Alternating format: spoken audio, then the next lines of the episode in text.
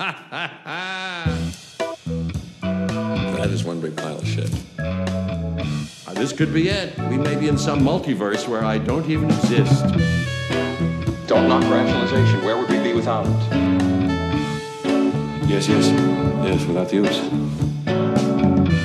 To take them, take them out, take them down, do your, do your stuff. Life, uh, finds a way. Hello and welcome to episode 20 of The Complete Works, a deep dive into the career and films of actor Jeff Goldblum. My name is Mike Smith, and joining me on this journey into the wondrous world of Goldblum is my friend, co-host, and fellow Goldblum maniac, Mike Screecia. How you doing today, Mike? I'm doing great. I'm very excited to talk about uh, the movie today. So it's it's a great day to be doing Goldblum stuff. Yeah, there you go. And we made it to episode 20. Who who would have thought Yeah. we'd make it this far? Uh, I mean, we did it once for another podcast, but who could have thought that we'd do it again for Yeah, a second time? not me, honestly, but we succeeded. Yeah, We've done it, we- especially yeah. this this uh, this quickly. You know, Yes, yeah, because you used to be with the Nicolas Cage podcast, we would do it every other week. Uh, but because of the pandemic, we've been able to get these Goldblum podcasts out uh, quicker than usual. So every week we've been doing these, which has been great. Uh, so if there's one good thing to come out of the coronavirus pandemic, it's, the, it's the fact that we've been able to pump out these Goldblum episodes. So uh, you're welcome, America, for that. Yes. At least we got that. You know. Exactly. So we're flashing back to the year 1984. Uh, one year earlier, Return of the Jedi hit theaters, wrapping up the Star Wars movies for good. No one would ever make another one of those ever again. So sci fi was in. And uh, studios were greenlighting anything that had to do with outer space, aliens, adventure, something they could sell as a high concept blockbuster. At the same time, writer Earl Mac had been tinkering around with a unique character for years, half finishing about a dozen different screenplays featuring his exploits. Uh, the character and the stories combined elements of sci fi, comedy, hard science, westerns, James Bond movies, rock and roll, and more into one pretty insane dish. And when writer W.D. Richter needed a story for his directorial debut, he and producer Neil Canton decided to make the first movie developed by their new production company. Uh, it underwent many name changes during the development process, but finally one stuck, and it's the one we know today as The Adventures of Buckaroo Banzai Across the Eighth Dimension. Evil! Pure and simple from the eighth dimension! I'm not ready for this. So what? Big deal.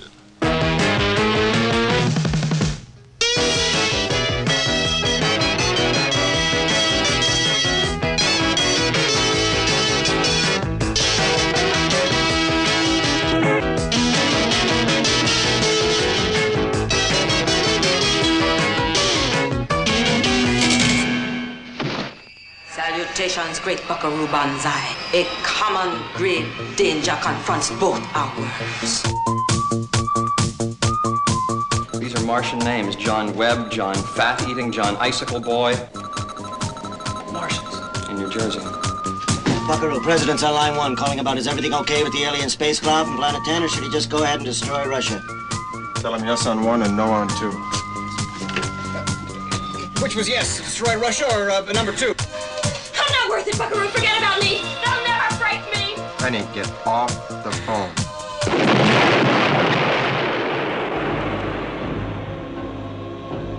We're giving you a chance to save your planet. Uh, what am I missing, sir? Now!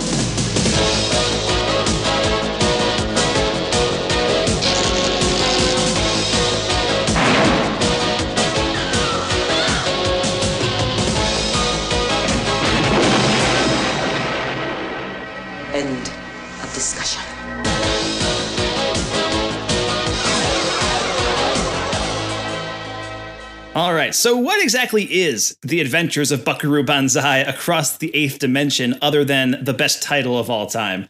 The better question is what isn't Buckaroo Banzai across Correct. the eighth dimension? Uh, you know, we've joked we've joked before when we do uh, like a Stefan from SNL voice, and we say this movie has everything, right? we've we've done that a few times, I think, over the past year or so, just talking Yeah. about like insane movies that we watch. I truly believe this is the movie that has everything. if you like a thing, it's probably in Buckaroo Banzai. I mean, just aliens, karate, rock music, huge ensemble cast of incredible character actors, over the top John Lithgow, a watermelon in a laboratory. Like there's a lot of stuff going on with Buckaroo Banzai, right, Mike? Yeah, and that barely scratches the surface. So Yes. basically, you're gonna like Buckaroo Banzai. I think just Pretty- every person will. We like hope so. Banzai. Yeah, it is. It is hundred percent insane that this Yeah. movie was ever made, and I can only imagine it being the '80s. A lot of executives doing cocaine may be, may have been involved. Who knows? Who can say? Uh, this is such a unique case, I think, of a studio and the filmmakers being all in on a completely original world uh, that could be pretty alienating to general audiences. And it was. The movie bombed. Uh, it was a Yeah. box office disaster. Uh, it actually reminds me a little bit of, uh, of Scott Pilgrim versus the World, uh, which is another movie with a huge cast of characters, a very complicated world that expects you to just kind of follow along, and also had a very disappointing box office return too. So, so there's that. Uh, so how did Buckaroo Banzai come about. Uh, in the 70s, W.D. Richter, who was the screenwriter for Invasion of the Body Snatchers, which we covered on this very podcast, uh, became a fan of a novel uh, by Earl MacRauch, and the two struck up a friendship. Over time, Richter became deeply interested in a character that MacRauch had created in a 30 page treatment that was titled Find the Jet Car, said the President, a Buckaroo Banzai thriller. I would look at that on a bookshelf and immediately buy that novel. Yeah. exactly. Uh, and there were a bunch more treatments and half-finished scripts just like that. Uh, that uh, that Earl MacRauch had pretty much abandoned when his screenwriting career in Hollywood started to take off. Uh, he had actually written Martin Scorsese's New York, New York in 1977, uh, and they all had titles like that, like "The Strange Case of Mr. Cigars" or "Lepers from Saturn." Uh, I, I'm in love with every single one of these. Right. like I really want to find these like half finished scripts that he wrote way back in the day. Just like I'm sure they're like out there in like archives or whatever. I gotta find Somewhere. these at some point. But uh, so Mac Rauch took elements from all of those scripts and used them to the, create the movie that we're discussing today. And Richter teamed up with producer Neil Canton, who would later produce the uh, Back to the Future movies. Uh, and they made it the very first film of their new production company. Uh, they teamed up with MGM, and after a delay, thanks to the 1981 writer's strike, they got to work on producing the movie. Uh, now, it was probably a mistake to make this the very first movie of their new production company because, again, movie bombed horribly. The production company dissolved immediately after this movie came out. Uh, but of course, the reason we're talking about the movie today is because it features Jeff Goldblum as a new member of Buckaroo Banzai's crew, Dr. Sidney Zwibel, aka New Jersey, another surgeon like Banzai who joins his band and then joins the fight against aliens. Just describing this movie sounds insane, and Yeah. watching it is also insane.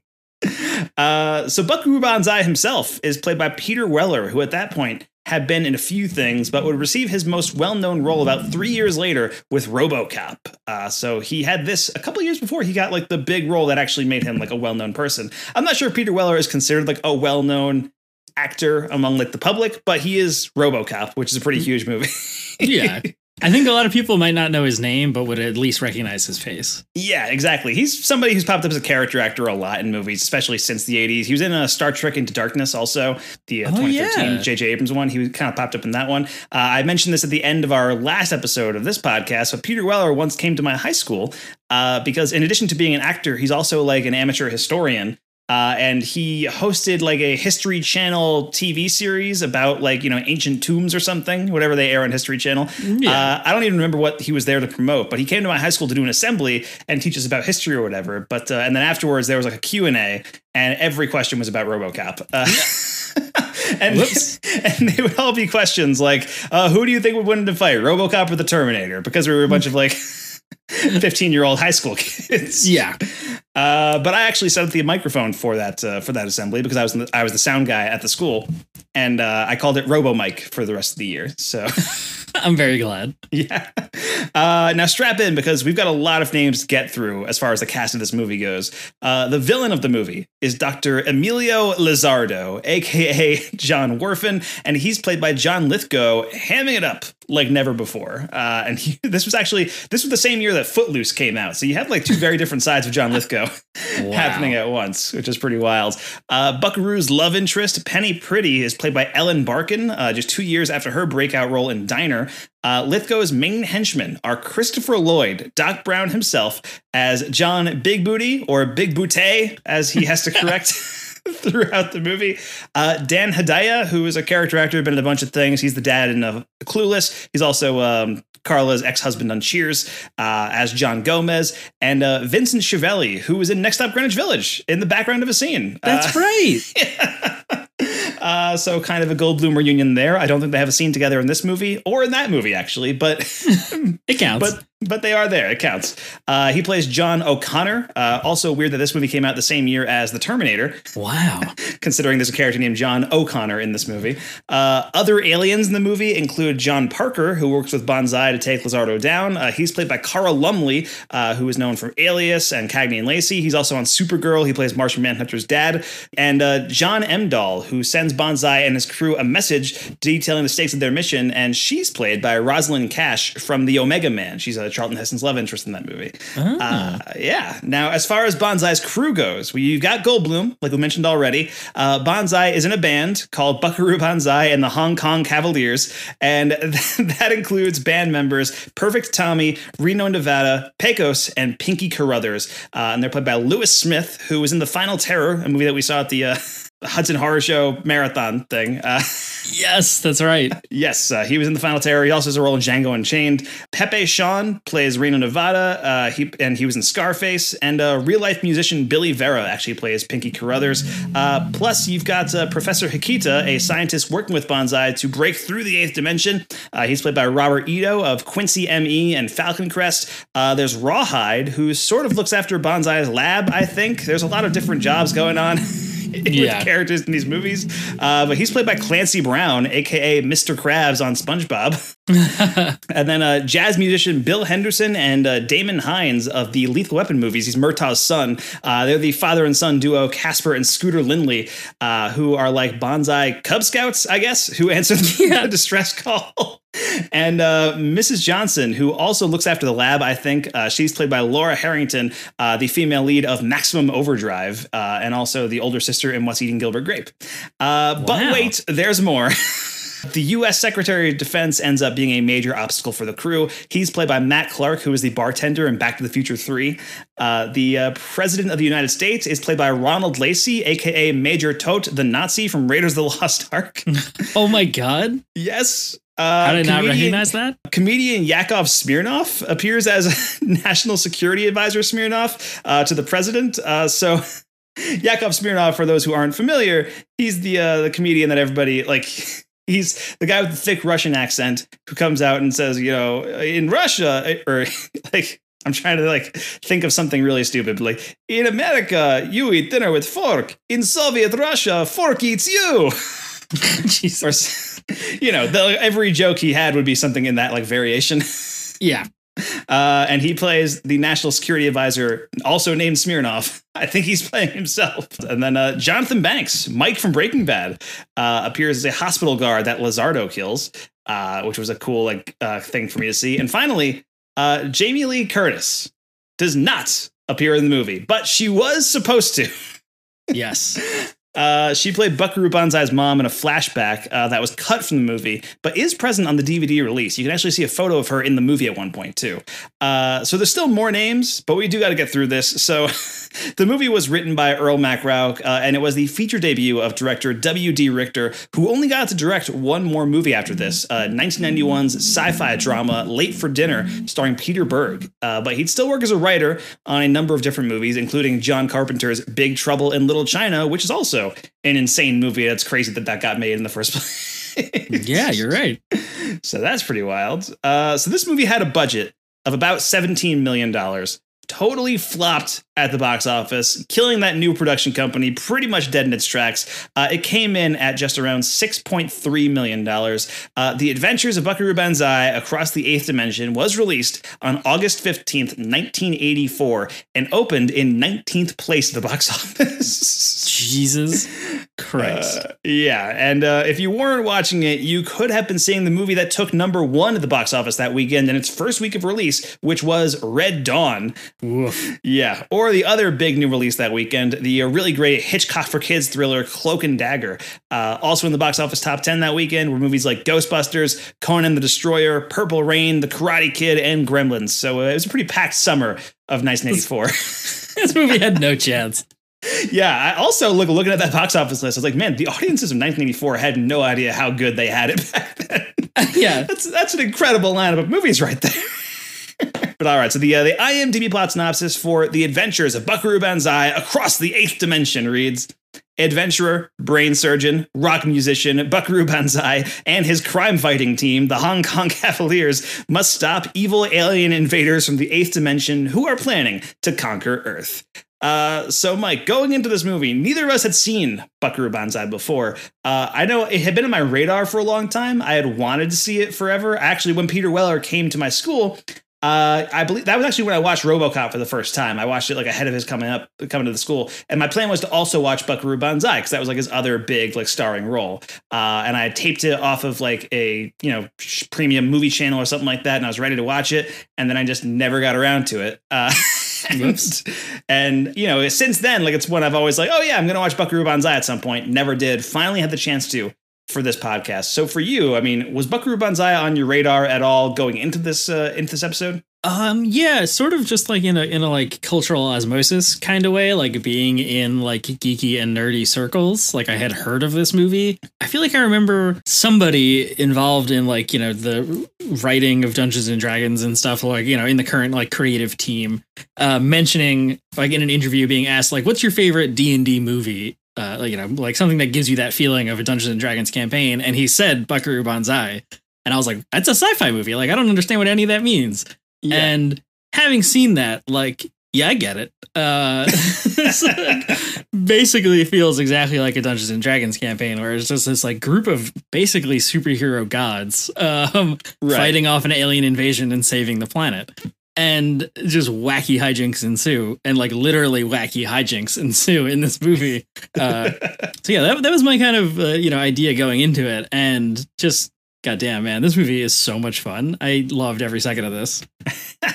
so yeah, when I ask you what your overall thoughts on the movie are, that's basically that's the answer, right? It's just it's it's a good time.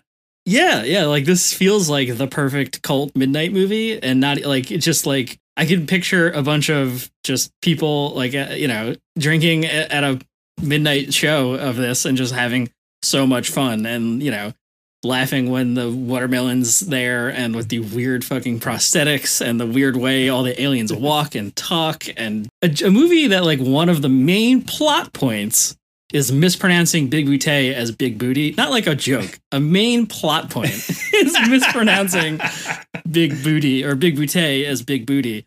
Shouldn't probably work, but it does, man. This movie just yeah. it feels like it knows what it is, even though uh, if you watch the uh, documentary, like the behind the scenes stuff on the Blu-ray that we have from Shout Factory, they nobody had any idea what this movie was. Like while they were making it, Peter Weller, every time they talk to him, he's like, "I have no idea what this movie's about."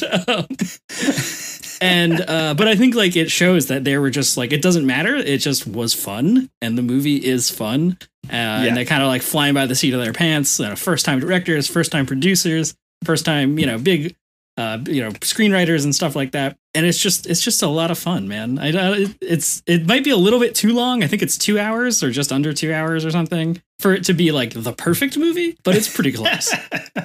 Yeah i mean uh, I, i'm pretty much right there with you. I had a really good time with this movie. I think it's just so unique and so weird and something that could only really exist as a product of the 1980s too. I think that's yeah. a big part of it. Uh, and yeah, I think you're right. I think it's a little bit shaggy, like it feels a little bit long.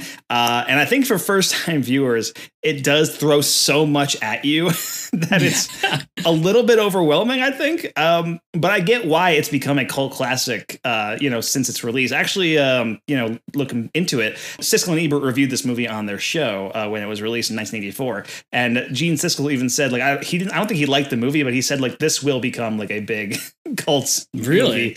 in a few years. Like he said that like on the air, and uh, man, he was right because it, it just has all the elements for that. You know, it has like just this big, huge ensemble cast, and it has all these weird things that has going for it.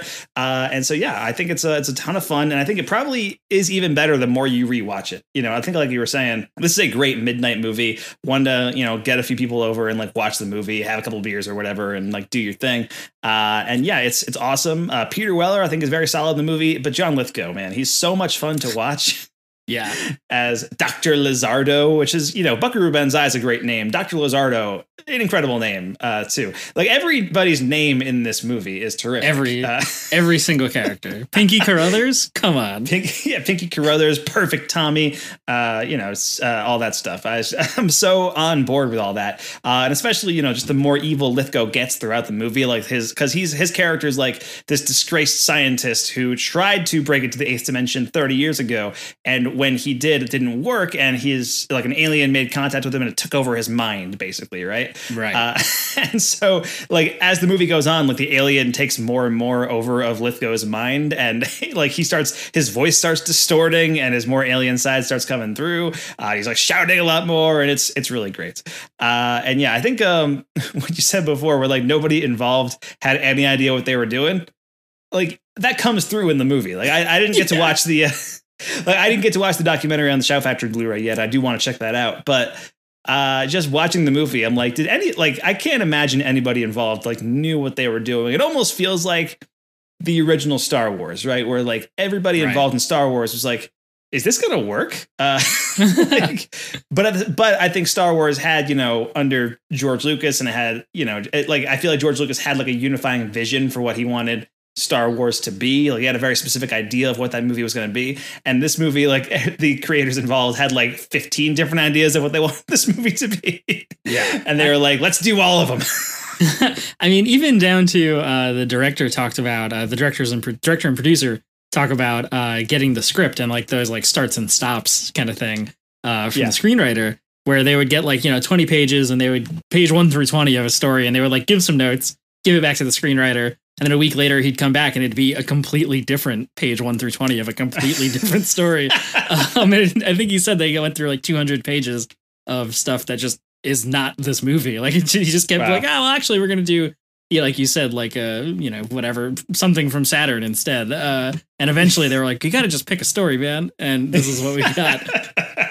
And it's uh, even that, like it, you you can see the edges of a lot of stuff in this, but it's still so much fun. yes, it really feels like just a group of a group of friends got together. And they made the most insane thing they possibly could, and and that's kind of what it, it feels like a very like a do-it-yourself Star Wars kind of thing, where it's like you know Mhm. Star Star Wars had like the big studio funding, and like this movie kind of did too, with a much lower budget than Star Wars had. But you know, it, it's very clear that like everybody involved is doing this for like for the first time, and nobody's really sure what they're doing. They're kind of just feeling it out.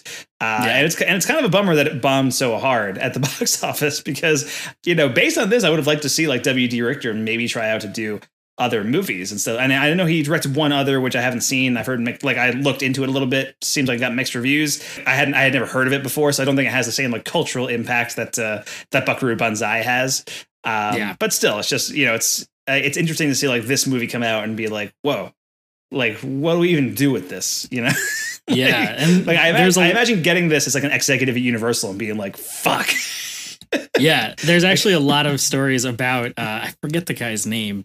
Beagleman, I think, might have been the producer or the like executive guy at the studio, and he hated them. WD Richter like goes to great lengths to explain like the ways that he tried to sabotage the the stuff, and like to the point where he limited the number of times that Buckaroo Banzai can wear red glasses on screen. Um, because like heroes don't wear red glasses was like is like a thing that he talked about and and how like they just didn't know what to market it as and they tried to make it a kids movie like they went to test screenings where it was like literally school bus like children Really? from middle yeah and it failed obviously because it's this kind of weird heady sci-fi midnight movie type deal uh Yeah. and they were like ah forget it and they just kind of like dumped it out some weekend um, it was just wild See that that is wild, especially because if I saw this as a kid, I would fucking love this so much. yeah. like I like I wish I had seen this movie when I was like ten. I think I would be all in on uh, on Buckaroo Banzai because it is Maybe. also like I think what I like about it too, it's not like like you say it's like heady sci-fi stuff, and there is like you know it's dimension traveling and stuff, but it's also just like a really like wild adventure movie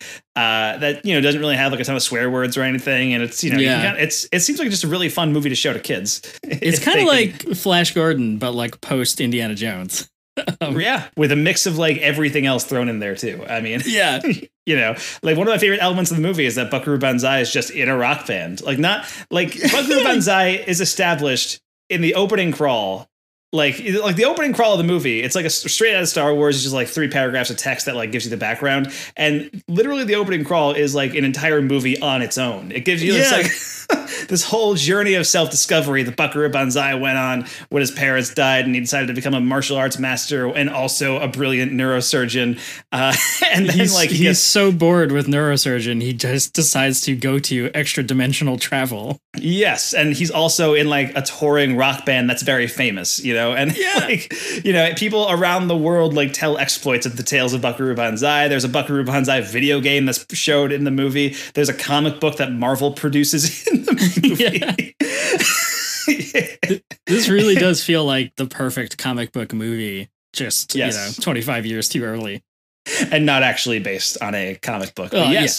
Yeah, it feels like if this came out in the current environment and had, I mean, if it had like some kind of Marvel tie-in, like people would be Right. accepting of it. I think if it did come out today, it would probably still bomb if it was just like an original story. uh, you know, like sort of in the same way as Scott Pilgrim versus the World, which was based on a comic, um, but it was a comic that like nobody except nerds knew about. So like no, nobody Yeah. cared about it. Uh, I think I feel like Buckaroo Banzai would probably come out today, maybe like be a little bit more polished because it would be like modern technology and stuff, but uh, it would probably still just completely bomb at the box office. Uh, Absolutely. But it has, but it has been like referenced and stuff. Actually, Ready Player One makes a reference to Buckaroo Banzai. Uh, like in the in the dialogue of the movie, like there's a bit in the movie uh, where they have to go to like some kind of dance or a ball or something. I saw the movie two years ago and I completely forget everything that happened in it. But but they have to go dressed as like their favorite pop a, a character from their favorite movie basically. And uh, the main character in the movie Wade, I think his name was, uh, he goes dressed as Buckaroo Banzai. Uh, and then and and then like the girl that he's meeting there is like, "Hey, Buckaroo Banzai, I love that movie." Because Ready Player One's a movie where they have to point out every reference. Uh, so, Just in case. yeah, exactly. But uh, yeah, so that's that's, that's something. You know, it, it, ha- it has like its own cultural imprint among like a certain group of people. Uh, so I think it's kind of cool. Like even like years later, after it bombed the box office, this is a movie that still has legs. I guess you know, which is always Yeah. cool to see. Yeah, I mean, definitely for me, like it's definitely going to be uh, in the rotation of like showing this to people that I know Yeah. haven't seen it yet because I had so much fun with this movie. Definitely. All right. So, but the reason we're talking about Buckaroo Banzai today is, of course, because Jeff Goldblum is in the movie. So, what did you think of Jeff Goldblum as Dr. Sidney Zwibel slash New Jersey? um, I it's the perfect Jeff Goldblum role, I think, honestly. Yeah. Um, where it's just this weird, quirky sensibility in this uh in movie that is nothing but weird, quirky sensibilities. Uh, like you know, he just he fits in so well into the ensemble of very uh distinct and like niche characters. You know, you have Clancy Brown as Rawhide, so he's kind of like the the like moral cowboy like rock of the group. Perfect Tommy Yeah. is Billy Idol, basically.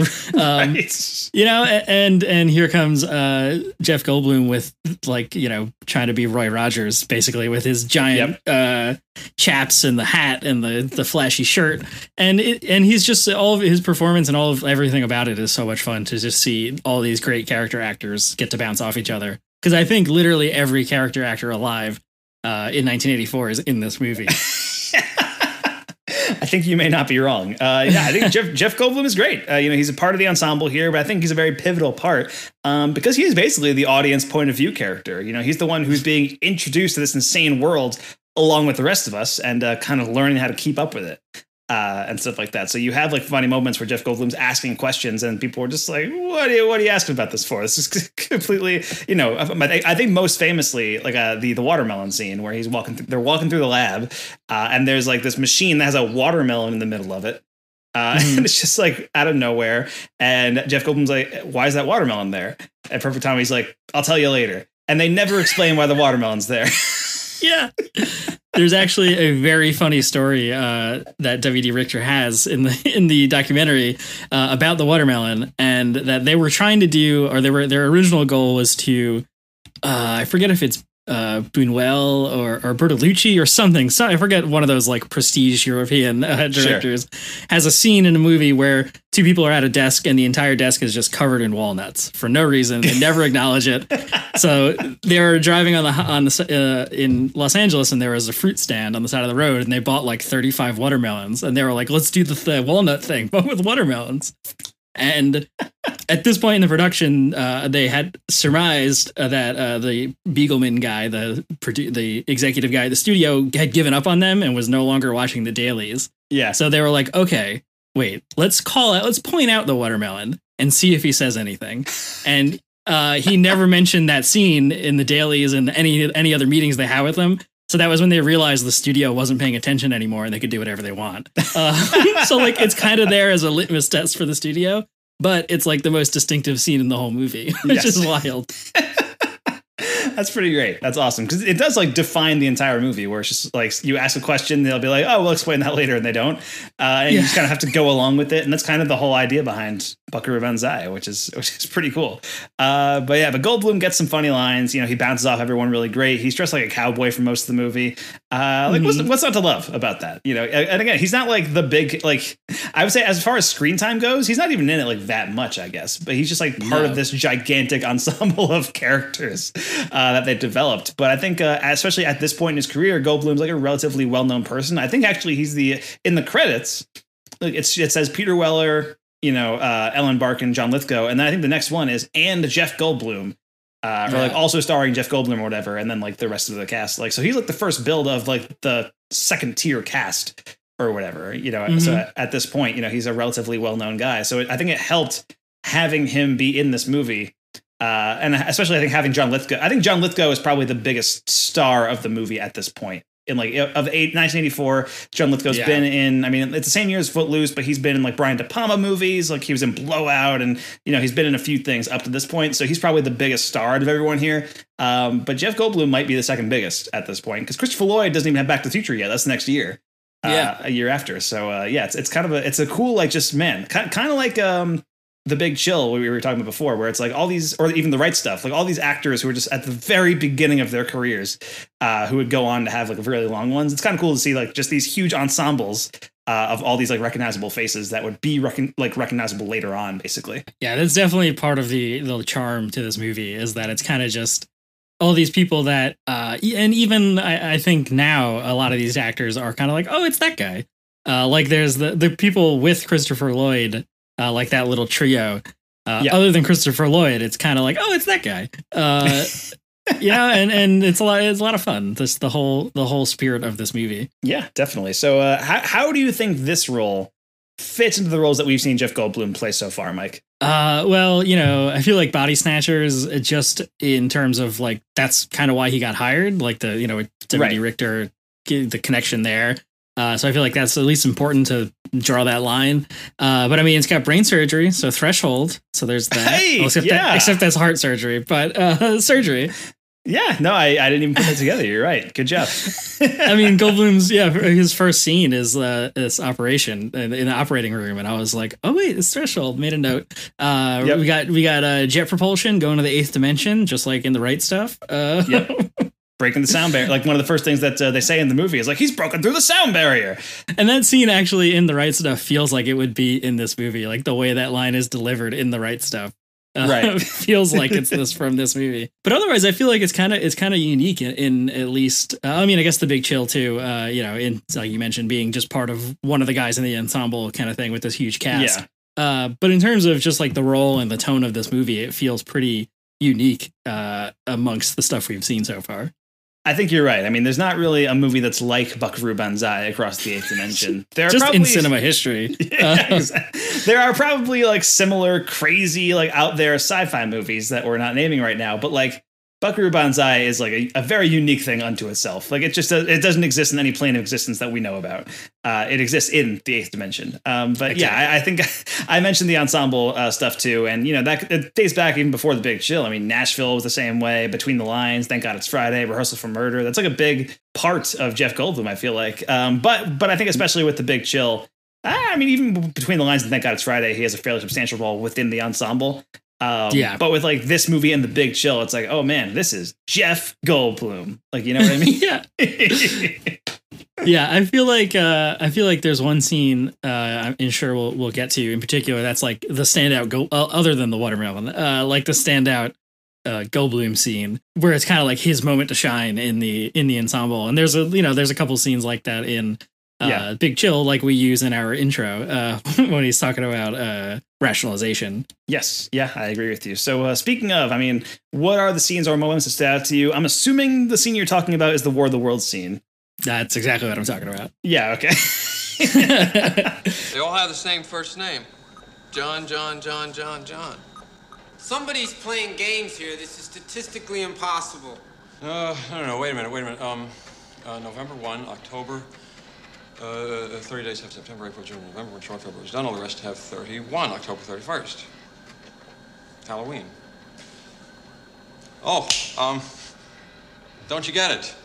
Orson Welles. You mean the guy from the old wine commercials? Halloween, 1938, uh, a War of the Worlds, that fake radio news broadcast that got everybody scared, thinking real live Martians were landing in Grover's Mill, New Jersey. But then it all just turned out to be a hoax.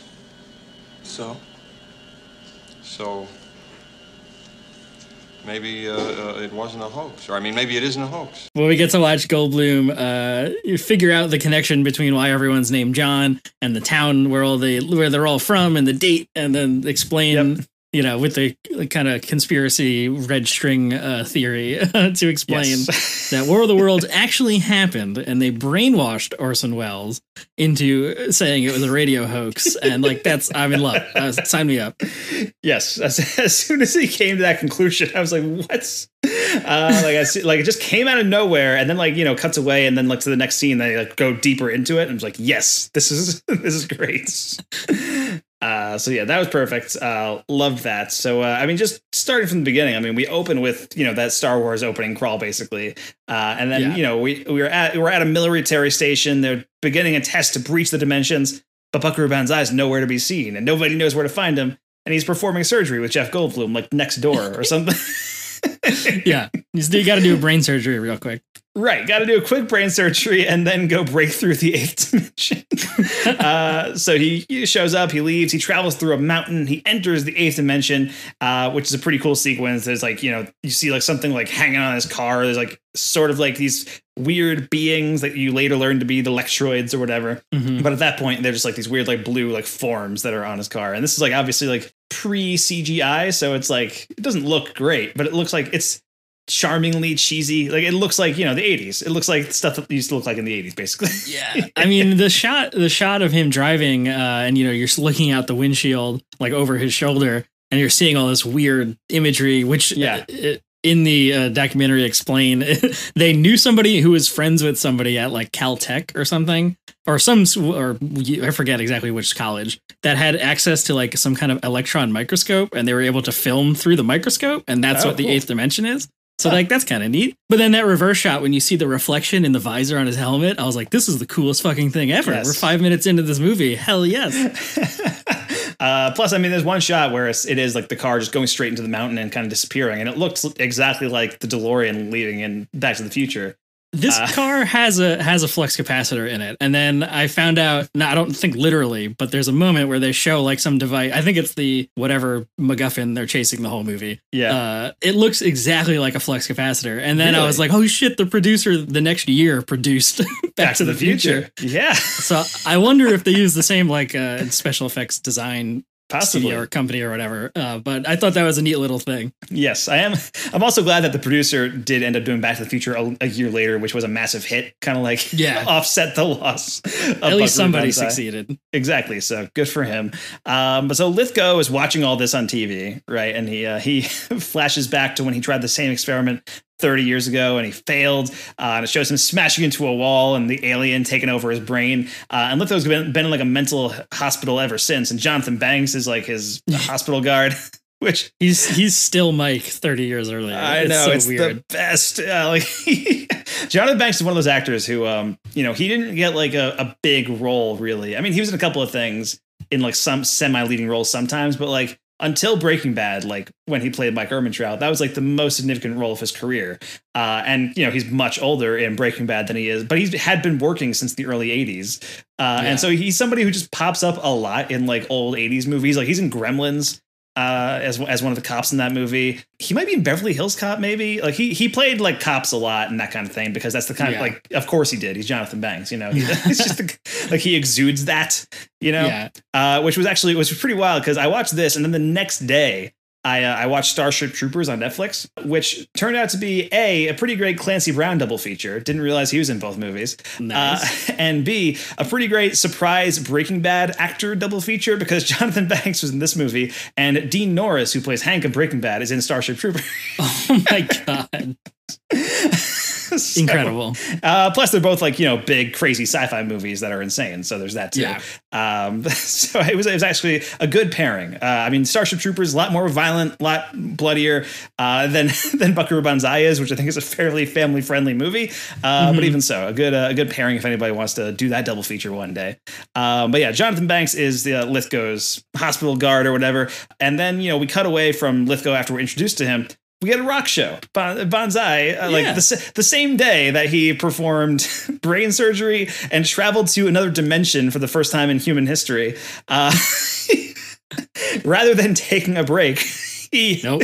he's at a nightclub in New Jersey and he's uh, playing with Buckaroo Banzai and the Hong Kong Cavaliers. Which, by the way, the fact that they set this entire elaborate science fiction movie in New Jersey, uh, Yeah. is also I think part of like the raggedy charm of this movie. It almost like it just feels like like you have the vast like this could have been like it took it could have taken place in the eighth dimension. It could have taken place like anywhere across America. It took place in New Brunswick. Like yeah. I, I just love that the the like implication that like New Jersey is so weird because it's just all aliens. Like I love it. It's perfect. It's great. Uh, and actually, I mean, speaking of, I mean, this movie was a huge influence on uh, on Kevin Smith. Uh, probably not actually in his movies because it's tough to actually like he makes you Yeah. know, stoner comedies mostly, but uh, but he actually was attached to direct or like create a TV series based in Buckaroo Banzai a couple of years ago, uh, like in 2016 or something like that. And I think I think it might have fell through. Like I haven't heard anything about it since then. But just the fact that Kevin Smith movies are also you know heavy New Jersey movies. Uh, Yeah. you know, so going so far as one of them is it's literally called Jersey Girl. Uh, it's just it's kind of cool like the weird connection between Buckaroo Banzai and like the weird influence it's had. Like I'm saying before, like it's just like Yeah. the people who loved this movie back when they were kids really loved it, and those who went on to make movies like they all kind of credit it. Wes Anderson, sort of the same way, uh, where literally the ending of The Life Aquatic with Steve Zissou is the ending of this movie. The uh, the Oh walking god. the walking to the, the music, like just kind of the whole group gathering Yeah. together. Uh, both both ensembles featuring Jeff Goldblum. He's in both of those. Yeah. he's Oh in my both God. of those shots. I gotta write that down for when for when we get to that movie and we do uh what does this remind you of? Uh, connections. I gotta make sure I remember that. Yes, I gave you a freebie for Steve Zissou down the line. Uh, but yeah, so Buckaroo Banzai, he's in the band. Uh, they're at the rock show. They're at this, uh, you know, big thing. They see Penny in the crowd, and uh, you know, Banzai looks sees her, and he addresses her directly from the stage. He's like, "Give her a mic and a spotlight," uh, you know, and she's like telling him like the sad story and stuff. And you know, Buckaroo Banzai. Uh, there's this one line that I that I had heard from the movie before, which is in the scene, which says, "No, no matter where you go, there you are," and that's Yep.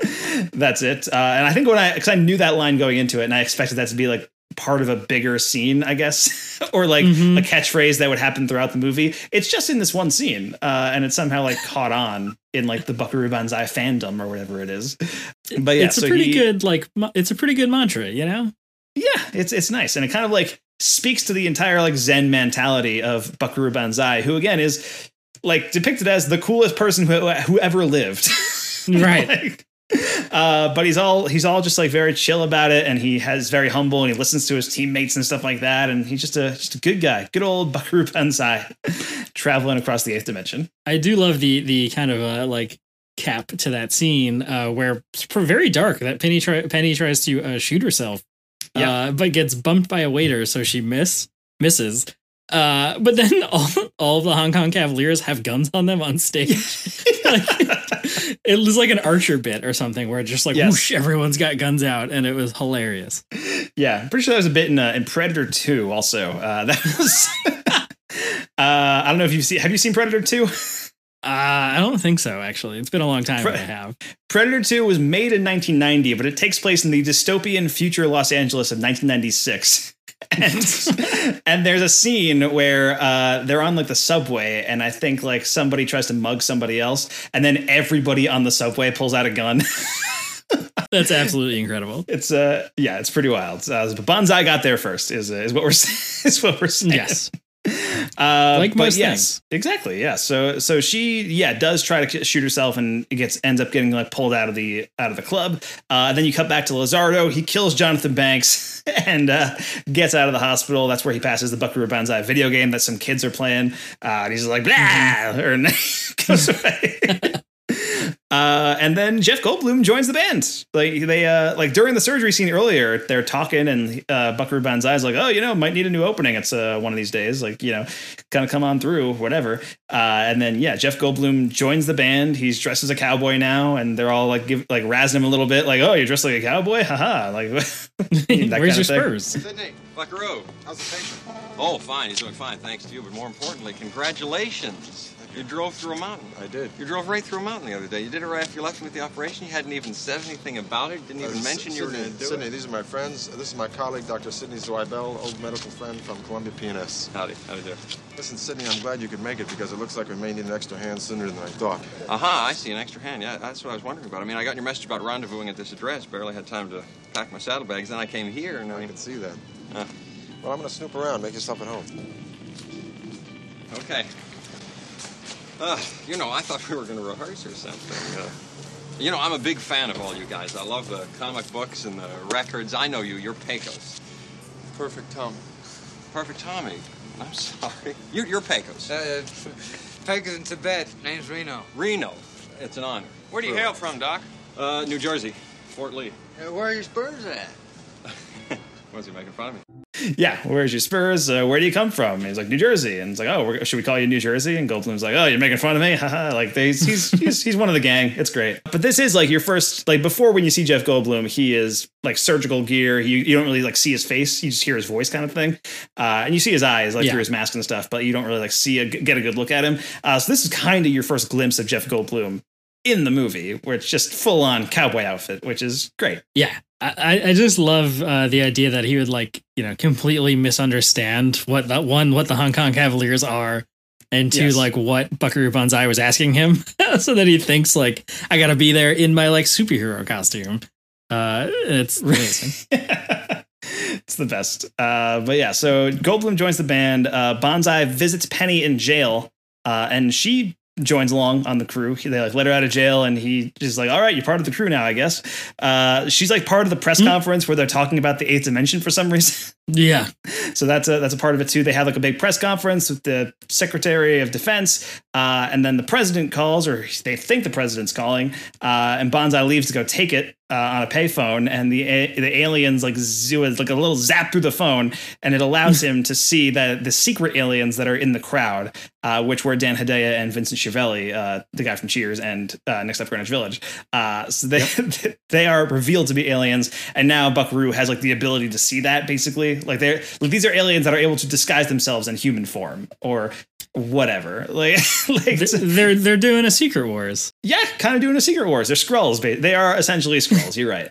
Uh, Yeah, but they're also like like it doesn't seem like they're like human disguises because they're like they actually just are that also because part of the thing john lithgow's character is like space hitler um, they even Right. like say that at one point in the movie uh, and then you know uh, john parker carl lumbly's character uh, who is also an alien he's black and he says something like you know that he's they're against black people or something like they don't want black people on their planet it's like a racism thing uh, Yeah. And- well, it's it's like yeah, no, it's it's very strange, and I picked up on that and was like, I'm not sure how I feel about how this is handling all of this, uh, or or at least especially how this hits in 2020. Not that it's racist or anything, uh, but for it to be like about that. um, I mean, it's uh, it's, it's, trying it's trying to juggle so many things. yeah, you know? Like maybe leave this out of your silly space movie. uh, but that is an element of it. But it, so it does like make it like odd because all the aliens look the same. Like as far as like you know the alien masks and stuff. Um, like when they're actually in alien form, they all look basically the same.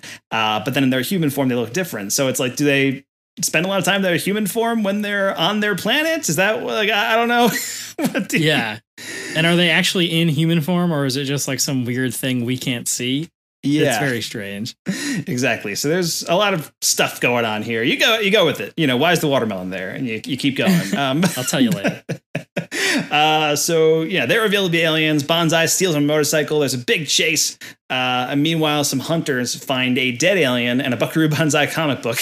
That's published by Marvel. They, you know, the chase kind of ends. They get away. Uh, Hedaya and Chevelle they meet up with Christopher Lloyd, uh, who is also an alien, and uh, they investigate the scene. And you know, Christopher Lloyd punches someone. It's great. Uh, just like a straight out Christopher Lloyd punch to one of the hunters. I think it is. Uh, it's- Yeah. you're- it's really fun. And then Buckaroo Banzai is saved by uh, the kid and his dad, uh, who are part of the crew now. Also, like everybody who helps out Buckaroo Banzai on the quest just joins up with the crew. They're part of it now. yeah, I love that idea. I think I think they were the Blue Jackets or something like that, which is this like civilian, like you said, like Buckaroo Banzai Boy Scouts, where it's just like Yeah. we could sign up and be part of the the group, and it's amazing. I just love that idea. There's a surprising amount of in depth world building in this fucking dumbass movie. Um, but it's you know, like, I don't get why this movie goes to such great. I mean, I do get it, but it goes through such great lengths to Right. establish all this really cool stuff. It's wild. How does this movie exist, Mike? Is the really I have like I, I was just kind of sitting there like kind of stunned into submission like by, by this movie. every scene. every scene is like how how did this happen? How did the studio let this happen in 1984 uh, and the only conclusion i could come to was that like you know they just really wanted a star wars-esque big space adventure movie. And this isn't really a space adventure movie because again it mostly takes place in new jersey. Um, but even so it has like elements of that uh, and elements of a lot of other different things too. Like i could see like on paper being like well if we take Star Wars, but we also take Prince, uh, and we also Yeah. take, and we also take, you know, Raiders of the Lost Ark and James Bond, and we kind of mash it all together. People will like that, right? And like, yeah, and and then uh, it opens at 19th place at the box office, and you're like, hey, but it's pretty weird if you combine those movies you mentioned that were also in the top 10 uh, that weekend all into one movie. You do get the, the number 19 movie. It's very strange. yeah, you're right. I think if people if people in the 80s wanted to save money and they'd be like, well, Ghostbusters looks good, Karate Kid looks good, Gremlins looks good. You know what? Buckaroo Banzai, it's all of them. I'll just go see that and save And Purple Rain. And Purple Rain also. Yeah, right. But yeah, so he, he's saved by the kid and his dad. They're part of the crew now. That's when uh, Goldblum poses the theory that Orson Welles' radio broadcast of War of the Worlds wasn't a hoax after all, and that Lectroids from Planet 10 uh, hypnotized Orson Welles into pretending that it was a hoax, uh, which is I like love bro- every name and in this movie, the Lectroids from Planet 10. Yes. it, sa- it sounds like something that would be made up in like you know a cutaway panel of a Calvin and Hobbes comic. Right, exactly. You know?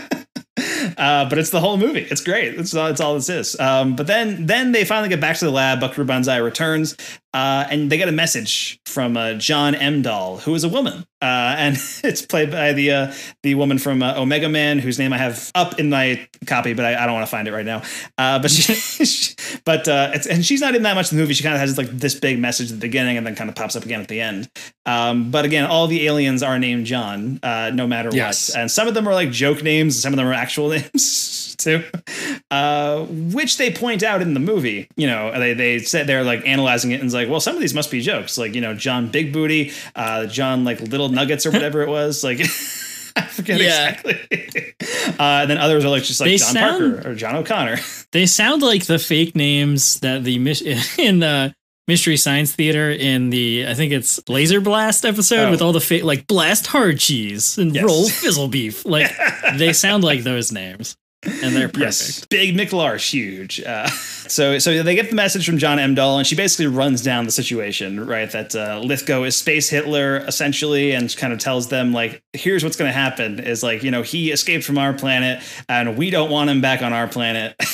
because he is Yeah. space Hitler. Uh, and so if he uh, starts approaching our planet, we are going to uh, send a strike to Russia on your planet, which will ignite the Cold War uh, on Earth and basically destroy all life on the planet. Right? Uh, is is Yeah. basically like the rundown of what she says. So this is not this is not only all the things we mentioned before. It's also a Cold War thriller. Uh, yeah. uh, which makes sense. It's 1984. You know that that's a big part of the like 80s pop culture and stuff. But uh, yeah, so that that's now an element in play that they have to kill John Lithgow, uh, or else the entire planet will be doomed. Uh, not even because of him, but because the aliens don't want him back on the planet. So if they don't kill him first, they're not going to let him die on the planet by destroying Earth, essentially. Right. At the same time, Buckaroo Banzai reveals that his dead ex-wife may have been Penny's twin sister, uh, because Penny was adopted. So that's like an element of it too. That really doesn't factor in that much in the movie. Uh, I'm not even necessarily sure why it's there, uh, other than just like eh, it's an extra thing that we can do, and this movie has everything. Uh, Yeah. You got to have a romantic romantic plot. So right exactly um so that's that's part of it too um but their lab gets invaded by like the aliens and stuff and a guy named sam is killed uh, and I don't, I, I don't even know who Sam was. Like, I, there's so many characters. I was like, oh no, Sam. And I was like, wait, who? Uh, I don't even but, so they're, that. Yeah, they're defending the lab. Goldblum uh, holds his gun wrong, and that's when he asks why the watermelon is there. He, when they're passing through the room uh, and stuff. And uh, while they're defending the lab, that's when Rawhide is hit. And Rawhide was great. Big fan of Rawhide in the movie, and uh, so he he dies. So what what'd you think of Clancy Brown's big uh, big death scene in the movie, Mike? Uh, I mean, it was pretty strange because there's this kind of thing like as he's dying, like everyone's like turning away in shock, and it almost looks like that some we were supposed to see something. Uh, but then they like cut back to Rawhide, and he just kind of does the like uh, and dies. Um, uh, so, but I don't know. It just felt like there was something cut out of that that we were supposed to be reacting to. Uh, but otherwise, like it was real sad, man. I love Rawhide. Rawhide's great. Clancy Brown's great. Uh, I'm sad that Yeah. he's the one that has to die. Yeah, it was it was a shame, but uh, Rawhide dies and John Parker ends up joining the group. John Parker is the good alien who wants to help them. He's played by Carl Lumbly, who is uh, he was in the ship that I think the hunters found, right? And he kind of makes his way out of there and tries to warn Buckaroo Banzai about what's going down. He's the one that brings in the message that uh, John Emdall gives them, basically. Uh, Mhm. and, s- and so after that, we cut to the president, uh, who is in like this giant back brace wheel thing. For some reason, uh, that's just a weird extra Yeah. detail. the president has back problems, I guess. But yeah, that, that's wild. And so the defense secretary is, you know, telling him like, we can't trust Buckaroo Banzai, and he's like, yes, we can. And Yakov Smirnoff is there. I, I don't even. I completely lost the thread of what I was even talking about because there's so much stuff I need to like mention. Yeah, I mean, there's um another great little uh thing. This is why you got to watch the special features on your Blu-rays, uh, folks. Uh, They talked about that about the president uh, and how uh, the actor did a Orson Welles impression, like the Really? whole time. And uh, the studio executive guy that sucked made them redub uh, his lines, like with a different actor. they were like, "No, this is bullshit," uh, which would have, you know, make sense with the whole Orson Welles War of the Worlds plot point. Um, Yeah. as like a fun little bit. But yeah, they made them get rid of it, which sucks. So that's that was the whole thing, and then uh, Lithgow has kidnapped Penny. Basically, after the whole lab thing, they they discover that Lithgow kidnapped her to make her talk, and you know that's when he's saying things like "the miserable annals of the earth" or that kind of thing. Like he's just talking this like gigantic, distorted voice, saying like ridiculous things, and it's great. Uh, the president uh, is worried that Russia's going to strike, or there's like a something going on where they think Russia's about to attack them in the in the Cold War, uh, and so he pulls out out of his desk Declaration of War, the short form, and it's just like to like the short it out. form. Yes, it's great. Not even like a full pamphlet, just like it's a one sheet piece of paper. uh, which was pretty great. But so they they make their way to Lizardo's hideout, right? And uh, Lizardo captures and tortures Buckaroo Banzai for a bit, but he eventually escapes. And then uh, you know it's the whole group kind of all throughout the hideout trying to figure out where Penny is and how they can defeat them and stuff. Uh, Buckaroo Banzai finds Goldblum. They travel together, uh, and then meanwhile the defense secretary is snooping around that hideout also because he wants the tech for the U.S. government to break into the eighth dimension. Christopher Lloyd seemingly kills him and places a slug next to Penny, uh, when which begins like advancing on her, and it's like, oh man! And then it gets her. Buckaroo Banzai and Goldblum find her, and Goldblum stays with her to take care of her while Banzai advances to the next level because at this point it's a video game. Yeah. basically. uh, and that's when uh, Lizardo kills Christopher Lloyd. Also, I think it's I think they must have killed Dan Hedaya at some point too. Uh, the guy from Cheers. Eventually he disappears, but I don't remember his- a scene where he dies. Uh, Christopher Lloyd. no, uh, I mean Christopher Lloyd does like there's a scene where he dies, but I'm, I'm talking about uh, Dan Hedaya.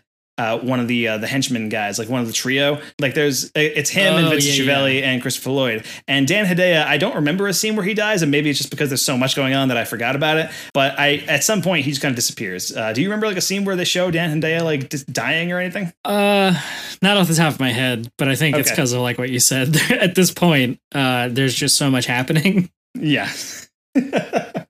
Fair enough, but uh, but Lizardo does kill Christopher Lloyd, uh, who keeps telling him his plan's not going to work. The ship doesn't have enough juice or whatever it is.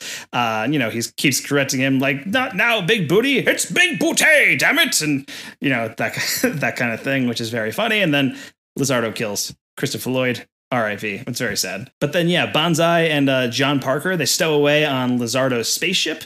Uh, and he ejects the two of them off into their own small pod.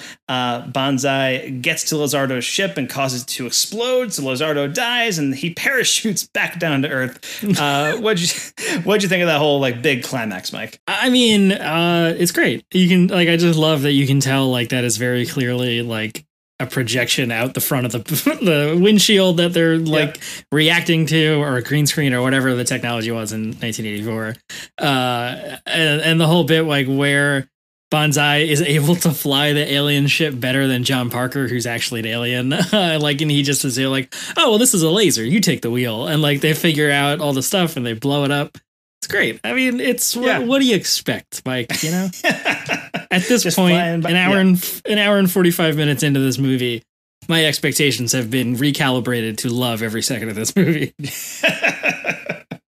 yeah, fair enough. So, so yeah, Buckaroo Banzai he saves the day and uh, he comes back to Earth. Uh, checks on Penny, who was still unconscious last time he saw her, uh, and it turns out Goldblum couldn't save Penny. Uh, she dies, right? And he's in the he's in the trailer, and then it's like, or does she? Because Buckaroo Banzai goes to like give her one last kiss. And then I guess the aliens give like like the good aliens they give Banzai like another spark in his lips or whatever, and it restores her back to health. She like comes back to life. Uh, and it's a very nice, touching moment to end the movie on. And then it teases a sequel. this movie had the gall Yeah. to tease a sequel called Buckaroo Banzai Against the World Crime League. Obviously, that sequel did not happen because this movie opened at 19th place in the box office. um, it, it kind of reminded me of the end. Of, really. yeah, it, it kind of reminded me of the end of a History of the World Part One. Actually, the uh, where it's at the end, Yeah. like you know, uh, coming up, History of the World Part Two, Hitler on ice. Uh, so it was it was kind of funny to see that, and it just made me sad that that sequel didn't actually exist. Like I want it in my life somewhere, I really wish that that uh, that sequel had come out. That would have been so much fun. but unfortunately, all we got is the original movie, which is enough on its own. I mean, there's so much stuff in there that you can probably just watch it a million times and still find something new every single time. Uh, and then it teases the sequel, and then you get one of the best end credit sequences ever as uh, as Buckaroo Banzai and his team. They all gather together and march to that just really fun theme music that goes like boo boo boo boo do do do do do do do do. It's great. Uh, yeah, that's the absolutely the best end credit scene. Uh, every single movie should feature the entire cast marching at the end of the end credits. Uh, I don't know why they did. They that's not a thing. Uh, Right. And uh, another fun fact: they didn't have the score yet uh, when they filmed that, and they were marching to "Uptown Girl." Ah, that is fantastic. I like now. I'm sure there's got to be some kind of edit on YouTube or something where they where they swap out the theme music and put in "Uptown Girl" as they.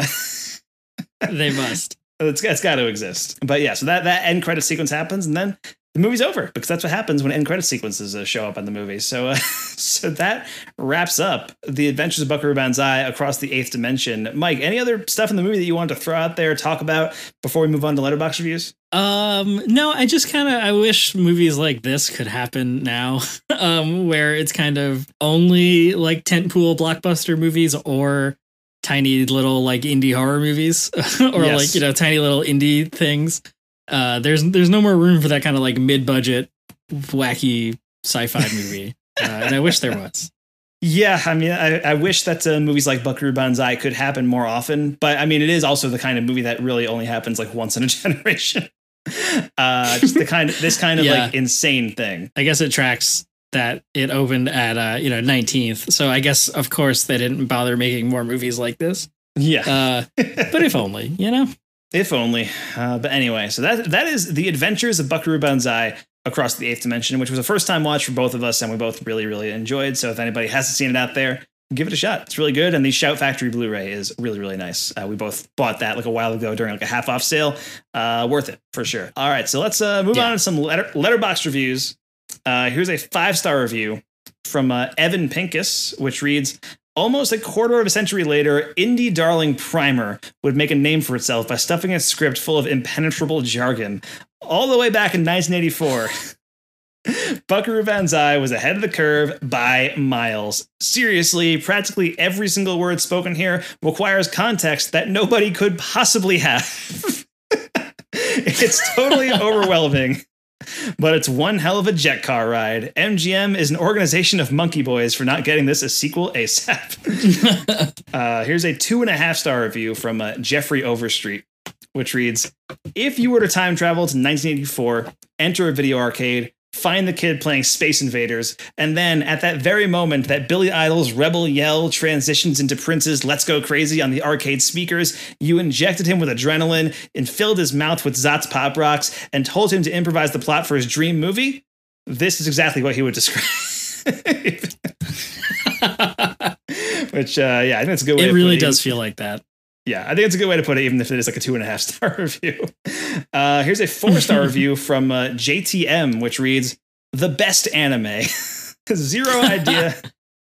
Zero idea to just how this produces such a consistent flow of intense and unique charm. The gags don't build, the characters never change, and the climax is sudden and brief. Yet it makes for such lovely company with its ditzy production design and soda pop consistency. There isn't a single joke to be in on. The Backyardigans Boogie simply presents a band of ragtag rock stars who are experts at everything, matches them with an unfathomably watchable nonsense villain, and lets their battle for the fate of the world play out across muted set pieces and mannered comedic beats. Inexplicably, it works, minute to minute, scene to scene, and then the characters celebrate their victory by forming a private parade during the credits, and I'm left wondering where the time went. Even those who lost their lives in the battle return for the curtain call. Consequences of narrative won't get in the way of commemorating teamwork. Understandably off putting to so many viewers, and while the movie seems consi- constantly considerate of the audience's investment, is someone out there not having a good time? The film helplessly continues to be itself. Conversion is impossible. You're either on board and grooving with the beat or holding a pistol to your head. Uh, oh my god. yeah, so that's uh, that's from JTM, a four star review. I got one more. It's a four star review from Ellen Marie, which reads: "Can't believe I never watched this. It's been on my watch list forever. This movie is super fun and it has the best cast. If you ever wanted to see Jeff Goldblum in head to toe cowboy getup saying why is there a watermelon there, and you do, watch this movie." Also, Perfect Tommy's wardrobe is on point, and I'm 87% sure Peter Weller is Adam Ant. so there you go. Some Letterboxd reviews for the adventures of Buckaroo Banzai across the eighth dimension. And I believe that's going to take us to the end of this week's episode. So, Mike, where can we find you online this week? Uh, real quick, because I forgot to mention it. My one one complaint. There's only one negative, and that's uh, that Ellen Barkin gets nothing to do other than be hot and be rescued, which she does great. She's amazing at both of those things. Uh, I just wish she was uh, in more involved because her character seems really cool, and uh, that's all. Uh, but you can find me. Uh, you can find me online at MD Film Blog on Twitter and Letterboxd. Yeah, I, I'm sort of with you on the Ellen Barkin thing. I think she is good in the movie, but it is like one of those things where it's like there's again there's so much stuffed into the movie. It's like tough to imagine what else they would do with Ellen Barkin's character, and I and I would imagine maybe she would even have a bigger role in the sequel uh, if that ever got made. Um, Right. but uh, obviously that didn't happen. So yeah, as as it is, her character does feel very underwritten in the movie, especially considering they kind of set up this whole backstory where she was like the twin sister of Buckaroo Banzai's dead Right. ex-wife or something. Like you would think there'd be more to it than just like you know one scene where they talk about that. Um, but you can uh, you can find me online at uh, M Smith Film Blog on Twitter, Mike Smith Film on Letterboxd, and Radio Mike Sandwich on Instagram. Uh, thanks so much for listening to the Complete Works. Uh, I'm Mike Smith. That's my Capri Don't forget to rate and review the show on Apple Podcasts or any other podcast app. And if you want to contact us, hit us up at Jeff Goldblum Complete Works at gmail.com. You can find the rest of our podcasts on Rapture Press alongside the Review Zoo, a podcast about comic books and movie news. Nope, that podcast is over. Alongside uh, the. the uh, totally original geek news podcast. That's the new one that you should be following right there. Also, a good source for all that nerdy stuff that I mentioned for the review zoo. And uh, you can follow this podcast on Twitter at GoldblumPod. Uh, our theme song was created by Kyle Cullen, who you can reach for your own podcast themes at Kyle's Podcast Themes at gmail.com. And our logo was designed by Jacob Honeycutt or at Jacob Honey on Twitter. Now, join us next week on The Complete Works, where Goldblum gets a starring role with Michelle Pfeiffer in John Landis's 1985 comedy thriller Into the Night, which uh, I have not seen, heard kind of negative things about. Uh, but if you look at the cast list, maybe don't even look at the cast list because there are so many cameos from different directors and character actors and stuff. Uh, I think it's going to be really fun spotting those and uh, t- talking about them uh, Wow. next week. So uh, yeah, doing that one into the night from 1985, and keep listening for our bonus episodes of Mike and Mike Go to the Movies. Thanks so much for listening, guys, and remember to go for the Goldblum.